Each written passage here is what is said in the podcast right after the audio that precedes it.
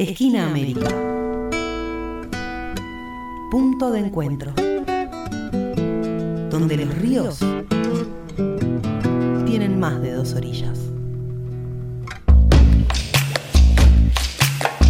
El pasado 19 de septiembre se cumplieron 100 años del nacimiento de este gran eh, pensador latinoamericano Paulo Freire. Eh, un gran pedagogo, un filósofo, una persona que eh, nos ha dejado un gran legado a quienes creemos en la educación como herramienta de emancipación, ¿no? Todo, todo lo que nos ha enseñado sobre la educación popular, sobre cómo comprender este espacio, este vínculo entre educador y educando, eh, que quienes este, somos docentes, quienes trabajamos en la educación, quienes hacemos comunicación comunitaria también, y lo menciono porque justamente estamos en un medio comunitario, eh, bueno, nos hemos basado mucho en sus enseñanzas, eh, en, todo lo que nos ha transmitido a partir eh, de sus obras, ¿no? Y de poder pensar en pedagogías también descolonizadoras, un tema que tanto, tanto nos importa y nos interesa poder hacer aportes. En ese sentido, entonces, ahora vamos a contar con las palabras de María Villalba, ella es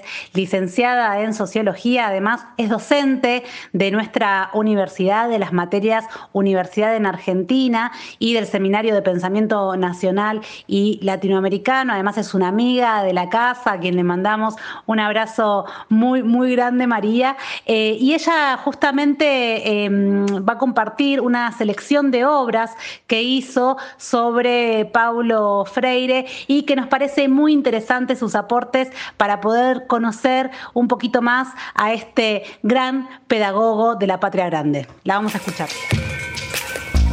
Hola, soy María Villalba, docente de la Universidad en la Argentina y del Seminario de Pensamiento Nacional y Latinoamericano de la Universidad Nacional de Lanús.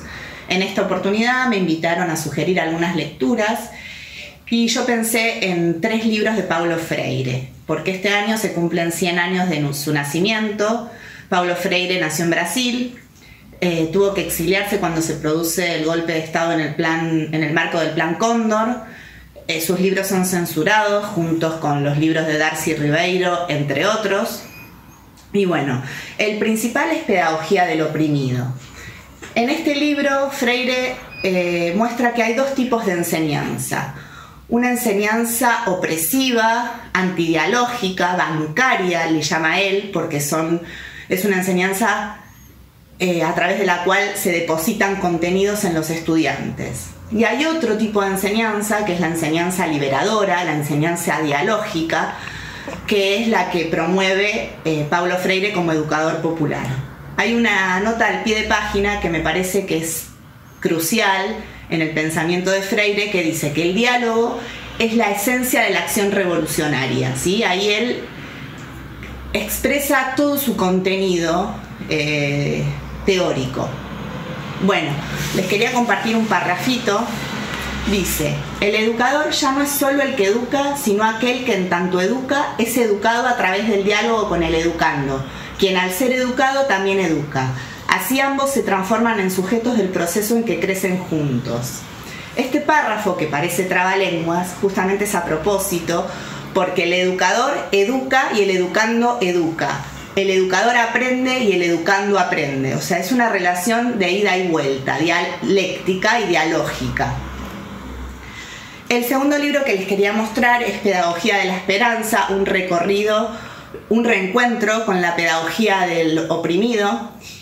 Y este libro él lo saca muchos años después de Pedagogía del oprimido porque recibe algunas críticas que giran en torno a que la teoría del oprimido es idealista. Y entonces él quiere dar ejemplos concretos de que su pedagogía del oprimido también se basa en una sustancia material concreta y real.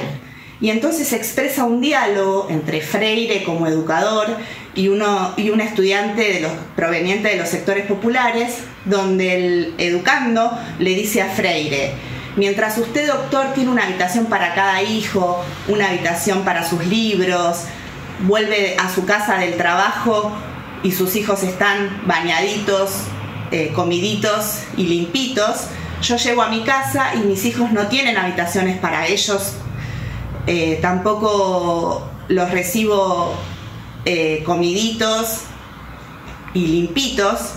Y entonces él lo que quiere dar cuenta es esta diferenciación de clases, ¿sí? Y ahí también él en este libro menciona la pobreza que hay en las favelas, los niños pobres cartoneando en las calles, la malnutrición de los niños, las mujeres de 30 años desdentadas por la malnutrición y toda la pobreza que hay en Brasil y en muchos de nuestros países latinoamericanos. Bueno, y el tercer libro es Cartas a quien pretende enseñar. Dice varias cosas, pero creo que dice dos cosas fundamentales. Una es que para enseñar hay que amar, hay que amar a quienes son enseñados y qué es lo que se enseña, ¿sí? Y entender la enseñanza como militancia, militancia en tanto compromiso social y en tanto, eh, eh, em, sí, compromiso social eh, específicamente. Y bueno, con estos tres libros quería hacerles un acercamiento al pensador Paulo Freire, así que bueno, espero que les guste. Un abrazo a todos.